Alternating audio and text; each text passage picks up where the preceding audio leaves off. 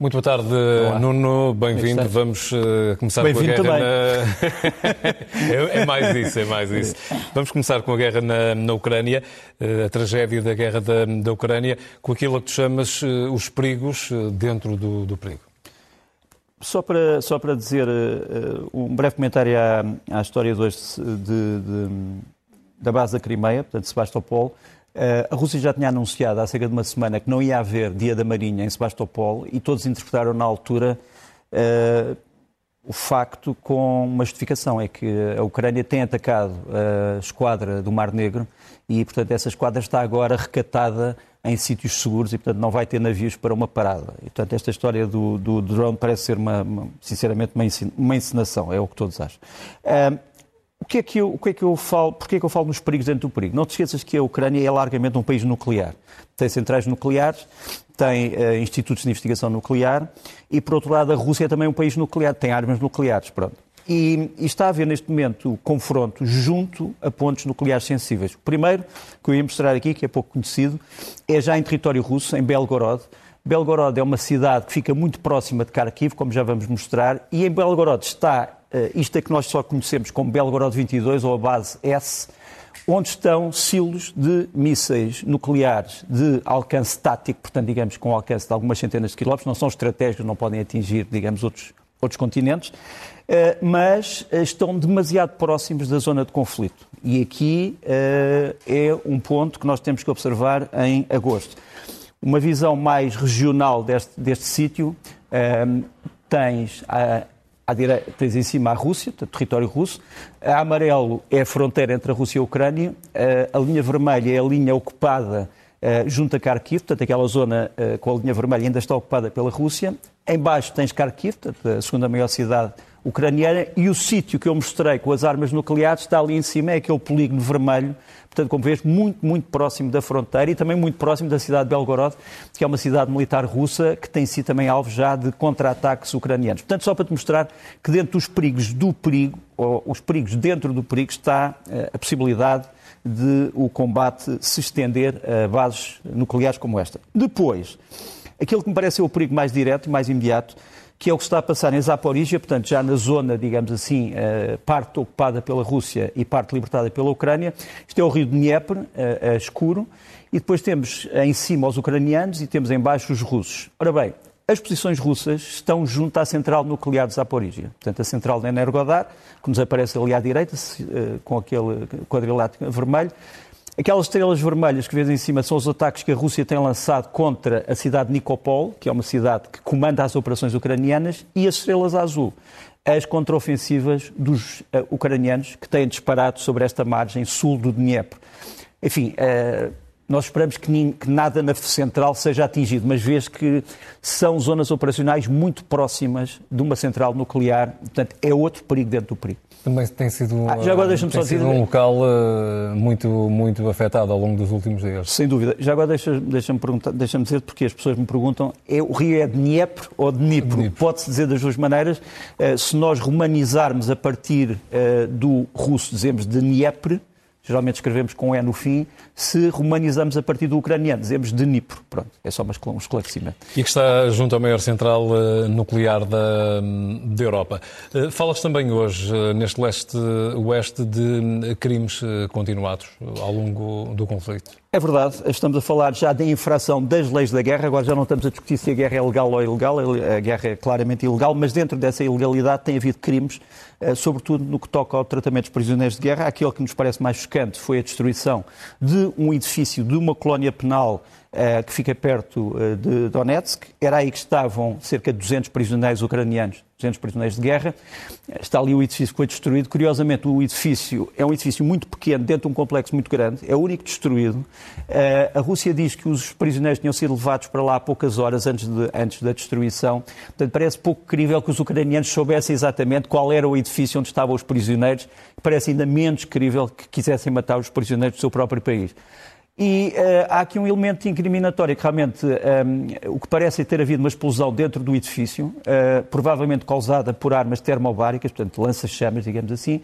E no mesmo dia em que isto acontece, aparece este, uh, esta, esta comunicação que eu não tenho maneira de descrever da Embaixada da Rússia no Reino Unido, que diz o seguinte: os militantes do Azov merecem uma execução, mas não uma execução através de pelotão de execução, e sim através de um, enforcamento. Porquê? Porque eles não são verdadeiros soldados. Não sei se podemos tirar só ali depois por baixo aquela, aquela, aquela fita que está a passar e se podemos tirar também cinco notícias. E depois, porque eles depois dizem, eles, eles merecem uma morte humilhante. Isto não é feito por um blogger, não é feito por uma pessoa privada, isto é feito pelo Ministério dos Negócios Estrangeiros russo através da sua embaixada no Reino Unido. Isto é uma prova. E, e, e, diplomático ao mais, alto, ao mais alto nível. Não, isto é a admissão de um crime uh, através do próprio Ministério dos Negócios Estrangeiros, que é uma coisa que me parece espantosa. Agora, há um outro. Ah, entretanto, só para dizer que nas últimas horas eu confirmei com a Cruz Vermelha um, Internacional. Uh, a Rússia diz que convidou a Cruz Vermelha a ir a este sítio verificar o que é que lá se passou. A Cruz Vermelha acaba de me dizer que é mentira, que não uh, que lhe foi recusado o acesso Essa imediato. Essa investigação imparcial continua a ser impossível tinha que ter sido feita nas últimas horas e não foi feita. Pronto. Um, porque é evidente que se deixares passar dias e dias e dias, há muitas uh, provas, uh, evidências, como às vezes dizemos, que, que desaparecem, de, não é? Ou, de ser, ou que parecem, não é? Pronto. Uh, o segundo crime que me parece importante é um crime de, contra o direito internacional e é um crime de cumplicidade com uma guerra ilegal. E quem é que o pratica? A Bielorrússia. Bielorrússia foi agora estudado por organizações não governamentais da Bielorrússia. Do território da Bielorrússia passaram ou foram atirados 600 mísseis para a Ucrânia. 600, desde o princípio da guerra. Estes mísseis atingiram cidades, atingiram eh, hospitais, atingiram centros civis. Eh, esses excessos, como sabes, têm sido documentados praticamente desde fevereiro. E é espantoso que a Bielorrússia tenha deixado que do seu território fossem disparados 600 mísseis contra um país com o qual tem relações diplomáticas. Isto é o presidente Lukashenko da Bielorrússia, a sua eleição, como sabe, foi muito contestada. Ele aqui está numa imagem que, nos primeiros dias da guerra, tentou explicar qual era o plano russo de uh, ocupação da Ucrânia. Portanto, ele próprio parecia estar dentro dos planos do Estado-Maior russo. Portanto, este, este crime de complicidade é, é, é, é lamentável, sem dúvida. Nuno, avançamos uh, para hum, a balada de, de Kherson. Kherson é, é a zona da, do sul, ou Kherson é a zona do sul da Ucrânia que neste momento está uh, mais abrasada por um conflito sangrento. Uh, os ucranianos querem libertar aquela zona, uh, entre outras razões porque é uma zona que dá acesso à Crimeia, tal, o tal território que há bocadinho referiste anexado. nós mostramos durante a semana as unidades russas que foram cercadas porque, no fundo, não conseguem atravessar o rio e não conseguem receber reforços.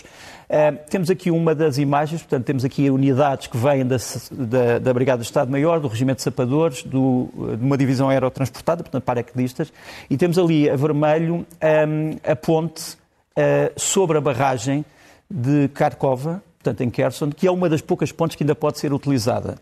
Depois, a seguir, não sei se iríamos mostrar já um vídeo que tínhamos aqui preparado. O que é que a Rússia tem estado a fazer para obviar este problema? Isto é uma manobra russa já de 2016 ou 2017. Portanto, a Rússia tem várias unidades especializadas em lançar pontões militares. Portanto, no fundo, são uma espécie de barcaças que são lançadas através de, destes veículos e depois estabelece uma ponte.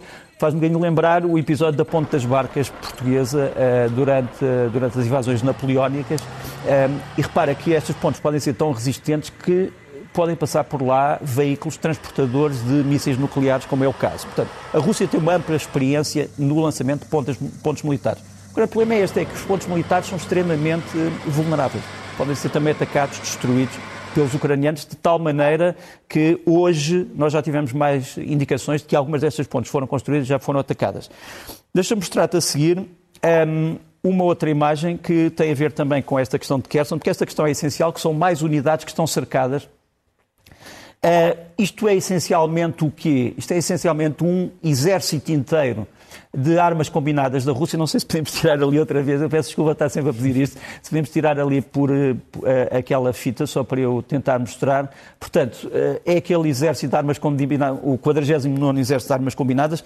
Estão várias unidades desse exército e outras praticamente numa, numa situação de cerco. Ali aqueles dois círculos vermelhos que tu tens são as duas pontes a ponte de Antonovski foi destruída e a ponte ferroviária que foi também já atacada e que não pode ser passada. E tens ali quais são as unidades que estão cercadas. Tens regimentos de artilharia, regimentos de mísseis de defesa aérea, tens regimentos de infantaria motorizada.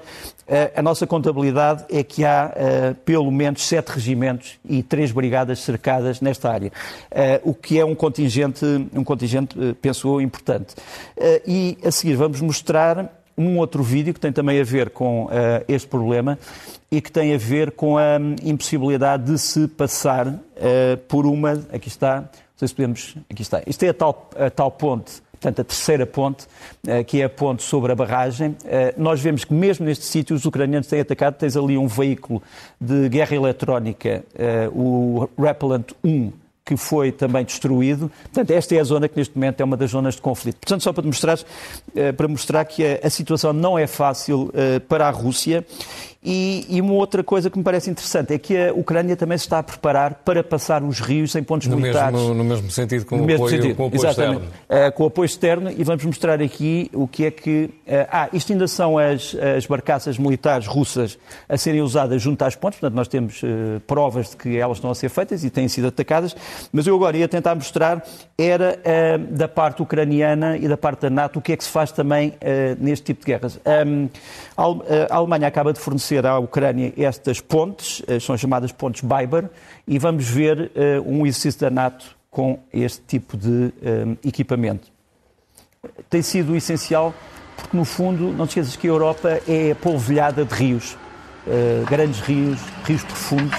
Aqui está uma das, uma da, um dos exercícios, portanto, a ponte foi feita e os edifícios passam, com edifícios do exército alemão, Uh, tudo isto vai ser essencial durante o mês de agosto. Saber se estas pontes vão sobreviver, se não vão sobreviver, quem é que as usa? São os ucranianos em contraofensiva, são os russos em retirada, são os russos a reforçar-se. Uh, vai ser um dos grandes temas deste mês de agosto. Ah, e deixa-me só acabar. Kherson, apesar de estar neste momento sob ataque intenso uh, da Ucrânia, nós não temos a certeza se a Ucrânia vai ter forças suficientes para conseguir tomar Kherson. Agora, que os russos querem lá ficar, sem dúvida. Vamos mostrar aqui umas fotografias interessantes, que são novos cartazes que foram colocados em Kherson, onde se diz ucranianos e russos são o mesmo povo e a Rússia vai ficar aqui para sempre. Portanto, são estes os cartazes. A Rússia quer ficar em Kherson e quer transformar em Kherson um, ehm, numa nova parte do território russo, sem dúvida. Avançando para o uh, bom uh, vento leste.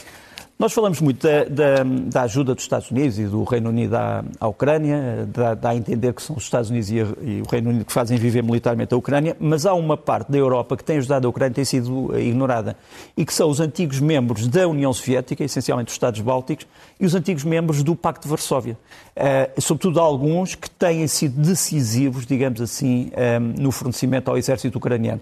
Uh, este é um mapa que as pessoas talvez às vezes esqueçam. Uh, esta Europa de Leste, onde vamos também incluir a Alemanha, não esqueças que a Alemanha durante muito tempo fez, fez parte do Pacto de Varsóvia, sim. porque 18, 18 milhões de alemães viviam na chamada República Democrática Alemã, e a Alemanha tem fornecido muitas armas à Ucrânia, embora nem sempre queira dizer uh, o que é que está a fornecer. Estamos a falar de um conjunto de países que uh, tem mais população do que a Rússia, 150 milhões de habitantes. Incluímos aqui a Bulgária, incluímos aqui a Polónia, incluímos aqui a República Checa, a República Eslovaca, incluímos territórios dos países do, da antiga Federação Jugoslava, o caso da Eslovénia, o caso da Macedónia do Norte, e estes países têm sido mais importantes do que os Estados Unidos e do que o Reino Unido no que toca ao fornecimento ao chamado exército ucraniano. Porquê?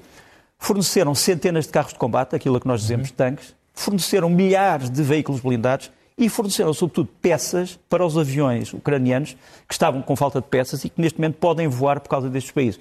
Qual é o último fornecimento? O último fornecimento é este, eh, uma coluna de, de carros de combate T-72, antigo modelo soviético, fornecidos pela Macedónia do Norte, portanto, como sabes, um antigo país da Jugoslávia. Estes, estamos aqui a ver oito, eles vão fornecer 31, portanto foram vários comboios. Isto depois vai através uh, da Bulgária, na direção da Roménia e depois entra na Ucrânia. Temos aqui a, a, prova documental deste fornecimento. Em que ponto de perigo se está a, a colocar?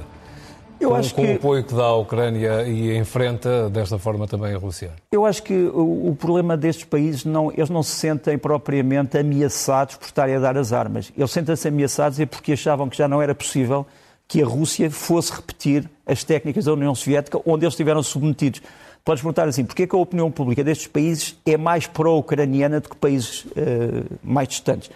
Porque sabem exatamente o que é, que é viver sob a ocupação, o que é viver sob a bota uh, do império e, e, portanto, são mais sensíveis à necessidade de ajudar a Ucrânia. Seguimos para o mês de, o mês de agosto. Que é um mês decisivo. Que é um mês que tu achas, julgas vir a ser eh, decisivo, com demasiadas, várias questões que estão, estão em aberto em aberto. O primeiro problema é o problema das sanções. Falaste há bocadinho aqui na, na polémica da eletricidade.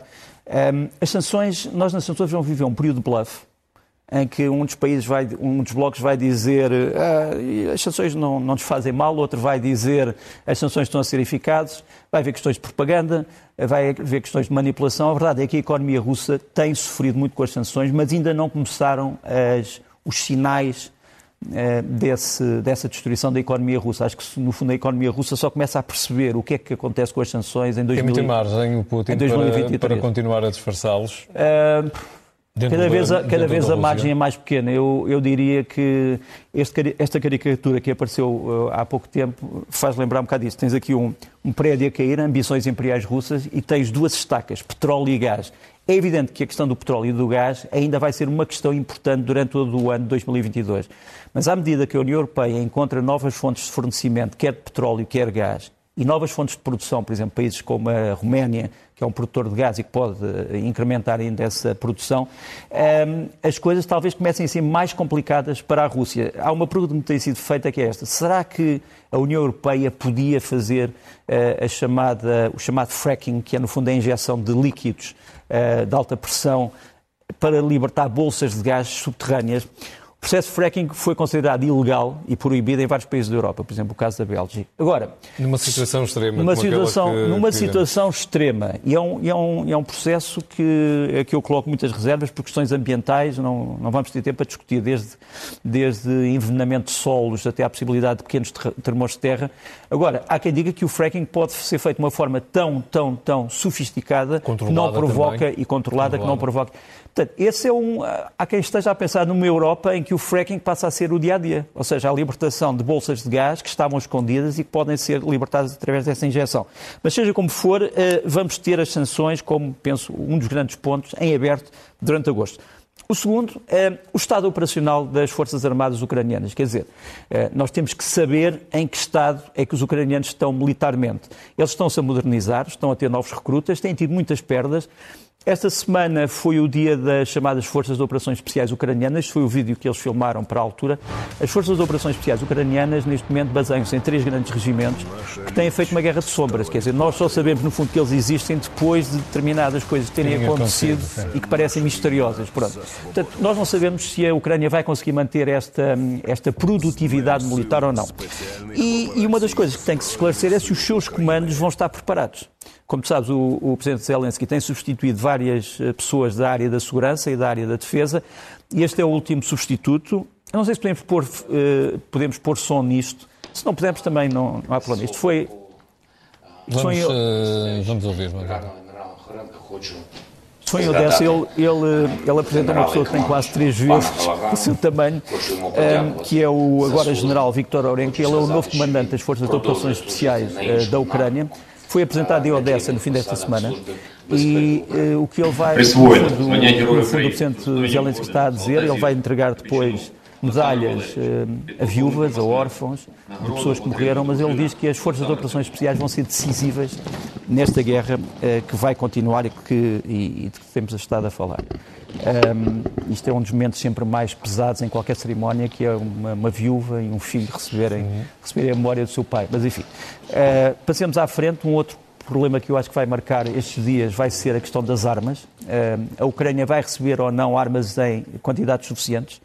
Uh, sabemos que os ucranianos conseguem usá-las, porque têm sido treinados e adaptam-se rapidamente e tem-se treinado praticamente em todos os sítios. Isto é um dos, uma das armas que foi recebida agora, o chamado lança-foguetes M270. Das tais armas de, de maior alcance. Maior alcance. É, a grande questão é esta. Este o MR, MLRS, o M270, vai ser fornecido com mísseis de máximo alcance ou não? Isso é a grande discussão como neste momento, neste momento se tem nos Estados Unidos. Uh, os congressistas americanos acham que deve ser entregue o míssil de maior alcance. Isto é curioso porque este veículo está a ser protegido por, por veículos britânicos. Eu ainda não tinha reparado nisto, não tinha visto ainda o vídeo. Uh, o que, britânicos vendidos, vendidos a, dados, dados aos ucranianos, não é com uso, forças britânicas. militares estava a dizer, porque este sistema, o M270, pode ter mísseis com alcance de 300 km, na última versão, 500 km. Portanto, estás a ver que os ucranianos poderiam disparar de muito longe sem terem que perder forças. Agora, os Estados Unidos ainda não se decidem enviar estas munições. Não vês o risco de, em zonas de fronteira, atingirem diretamente território russo? Não, a questão não é, não é saber se é um risco, a questão é que se tu fores alvejado de território russo, deves responder ou não. Esse é o grande problema. Uh, temos discutido isso praticamente desde o princípio do mês.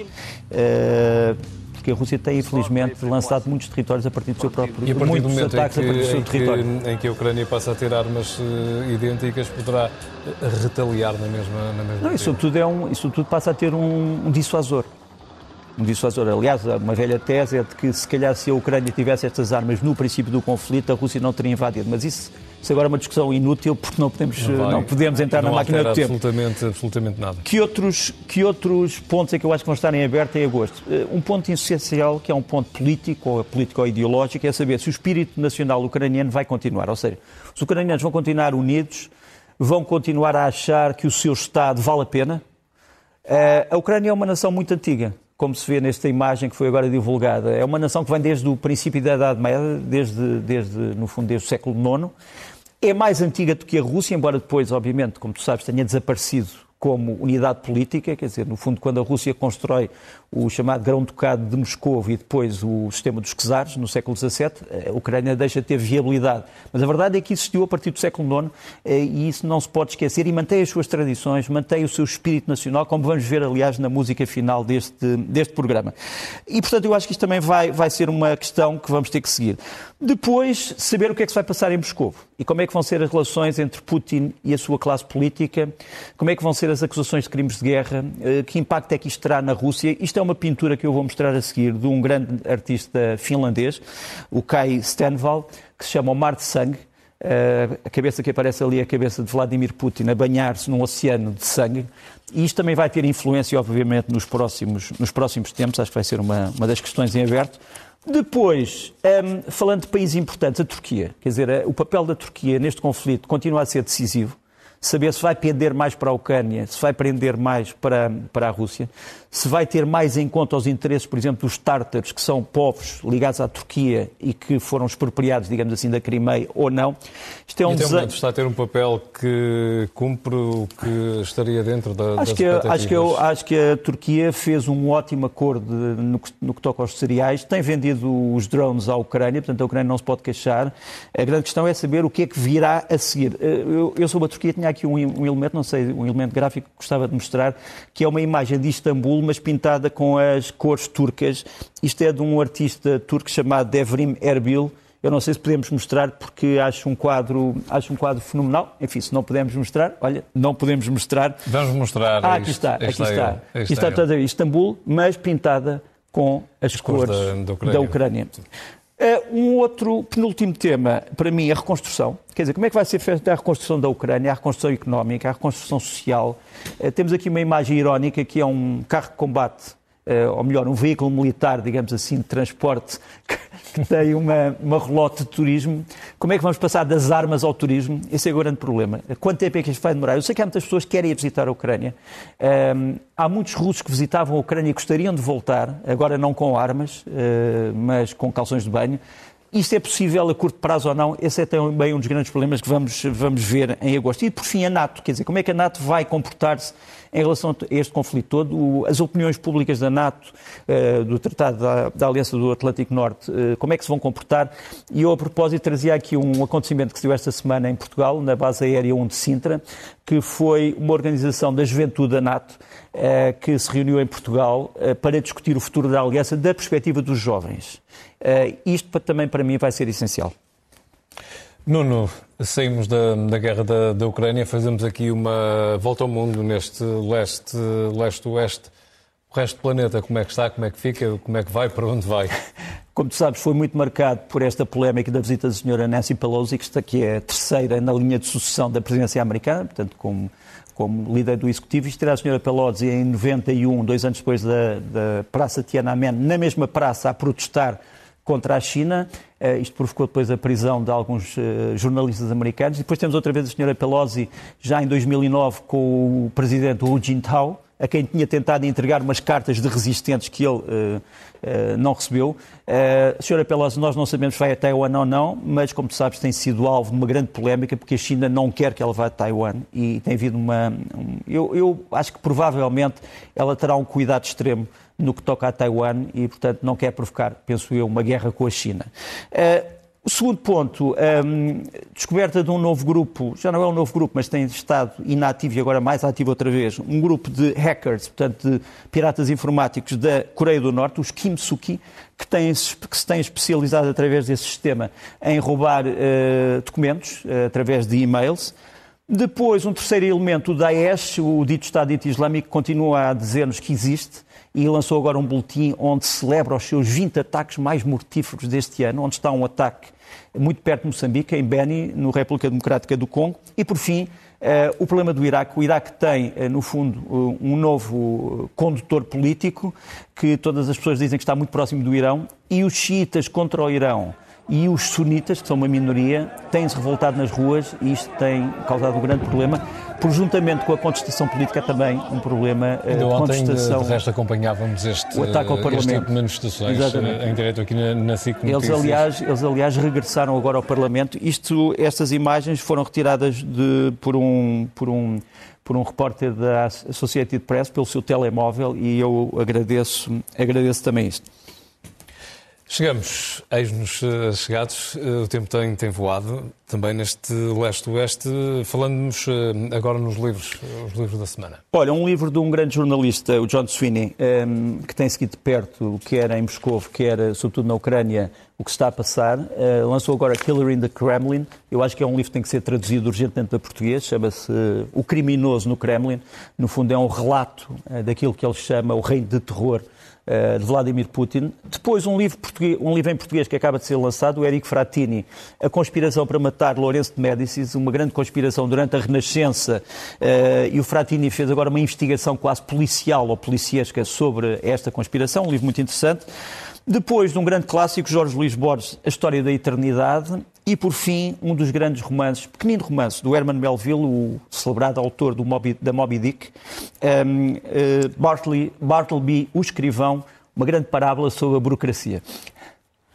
E são os livros que eu aconselho para este começo de verão. porque conheço bem os dois e, Muito bem. e essa uma certa, uma certa piada ao uh, Bartleby que não raras vezes nos surge na, na ideia. Passamos dos livros para, para os filmes da semana. Dois filmes. Uh, Margaret, Rainha do Norte. As pessoas já se esqueceram que no século XV houve uma tentativa de unificação dos países da Escandinávia, essencialmente Noruega, Dinamarca e Suécia. E esta é essa história. É uma história pouco conhecida, mas essencial uh, para mostrar um bocadinho mais do que é o espírito do Norte uh, durante a Idade Média, princípio do século XV. Uh, isto acaba de estrear em Portugal. E depois, Uh, eu, um filme que é um grande filme, eu não percebo porque é que tem este título, Meu Verão em Provença, em vez do Meu Verão na Provença, mas pronto, não interessa. O, o, o título original é uh, O Tempo dos Segredos, Le Temps des Secrets, do Marcel Pagnol, de um grande romance. Fundo é a passagem, história muito simples, férias grandes, férias de verão, férias grandes, e esse meu tempo. Uh, passagem, é, é, passagem da juventude, passagem da criancice, enfim, da, da infância à adolescência e o começo dos segredos. Uh, tudo isto feito com uma ternura incrível e, e grandes paisagens provençais. E estreia para a semana.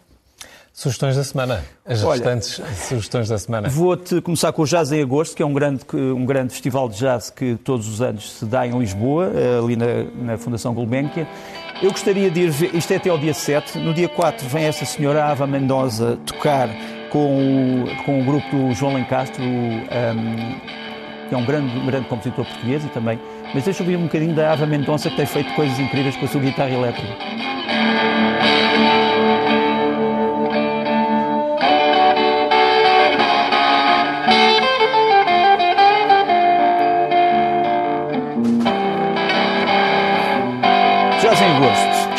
É sempre um bom momento para podermos ouvir música. Depois temos o Daniel Pereira Cristo, um grande especialista em instrumentos tradicionais portugueses, mas também um bom vocalista. Faz-me lembrar um bocadinho a voz do Luís Represas. Ele tem reabilitado a canção a balada, a canção de intervenção, e lançou agora um CD chamado de, de Pernas para o Ar. E aqui temos um bocadinho que é o mundo de Alice. O país de Alice.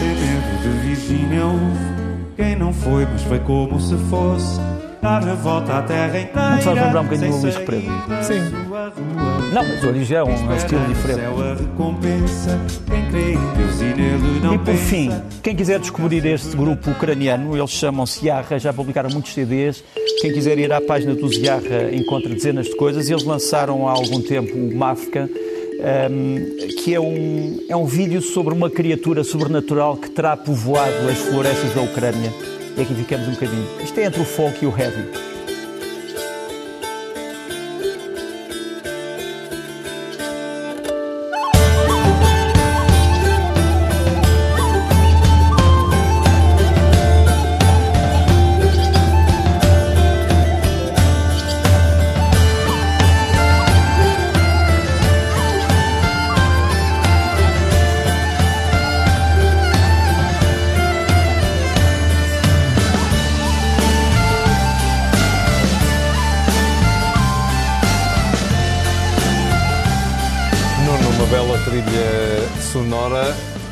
Diversas situações, inclusivamente para quem vai de férias. É verdade. No teu caso. Olha, nós vamos de férias, eh, realmente para hum, o História está de férias. Eh, Esperamos regressar no dia 21 de agosto. De qualquer forma, antes do fim do mês, estaremos cá outra vez.